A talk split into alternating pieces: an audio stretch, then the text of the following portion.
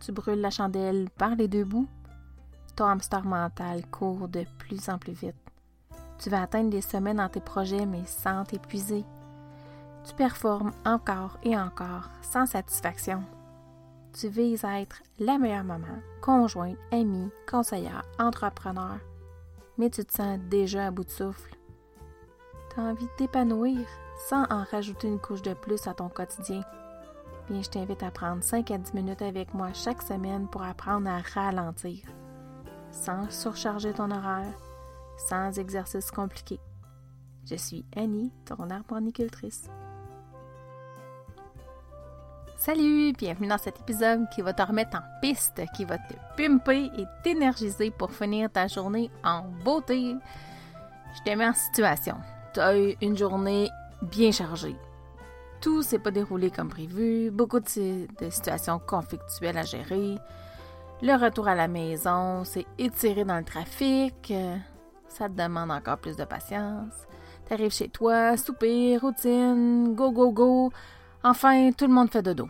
Euh, ouf, enfin, du temps que pour toi. Comment tu te sens-tu? Comment tu te sens-tu? Hey, c'est français. Comment te sens-tu? Épuisé? T'as plus le goût de rien faire. Tu te sens vidé. Autre scénario. La fin de semaine arrive. T'as un déjeuner avec la famille, t'as dit oui pour faire plaisir à une des personnes qui étaient présentes. Tu l'as fait un peu avec un ressenti d'obligation.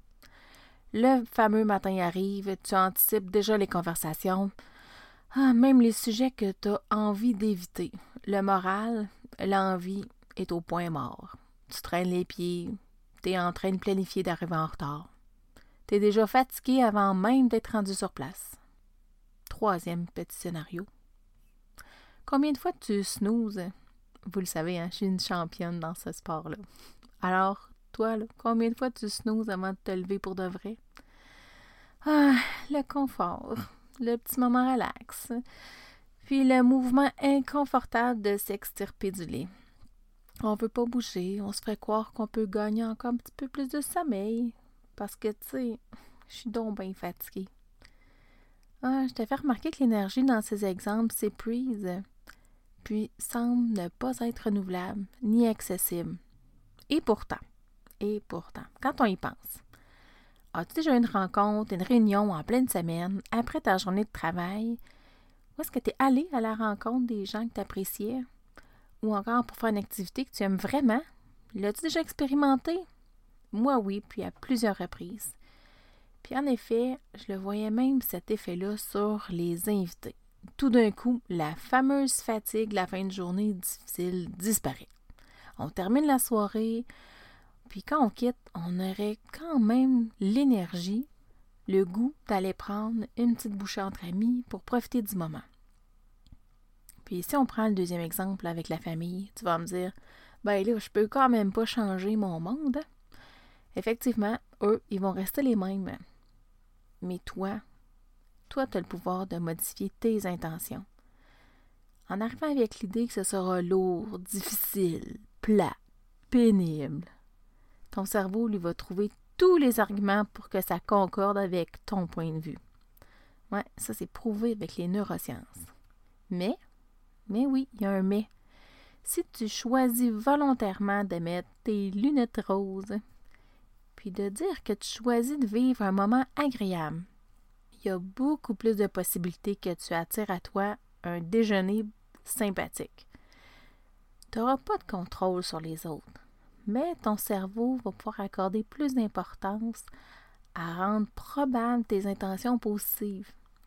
Au lieu de te sentir drainé, vidé de ton repas en famille, ben, tu vas avoir toute ton énergie pour la suite de ta journée. Je continue avec l'exemple du snoozing time, ou je devrais plutôt l'appeler le snoozing boomerang. Oui, parce qu'il revient à chaque neuf minutes. Pour de vrai, là, je sais que je ne devrais pas snoozer, mais je le fais par habitude.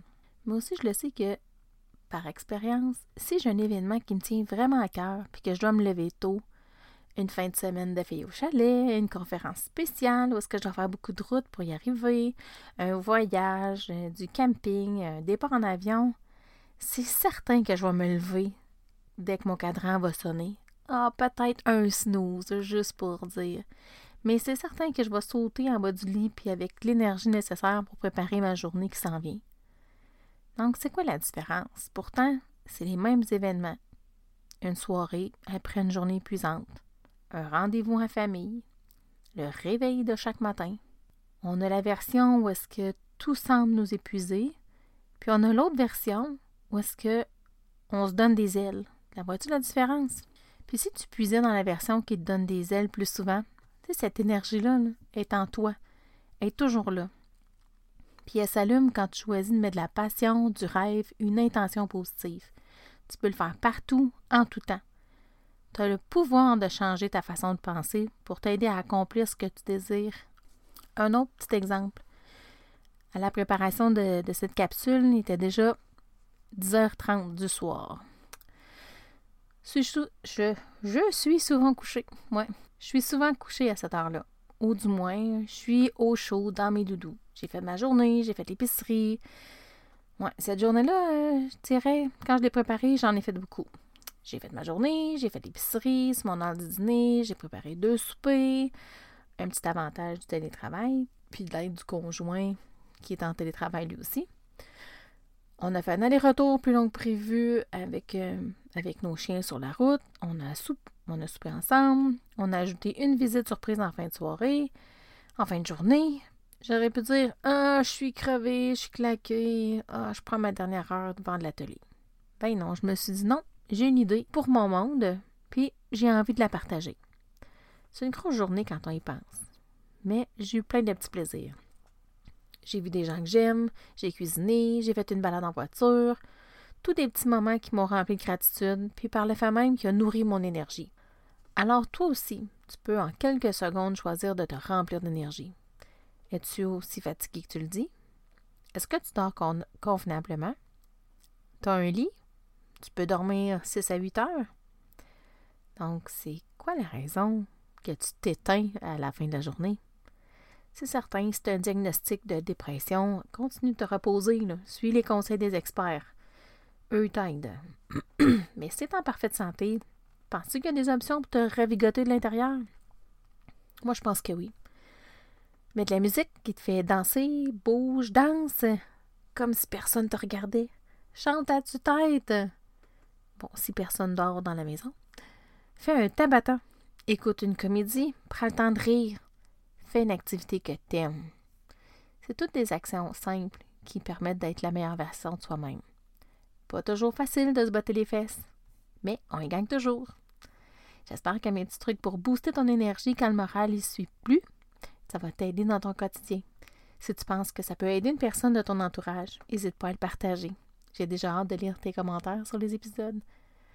Rejoins-moi sur ma page Facebook Annie Couture Pro.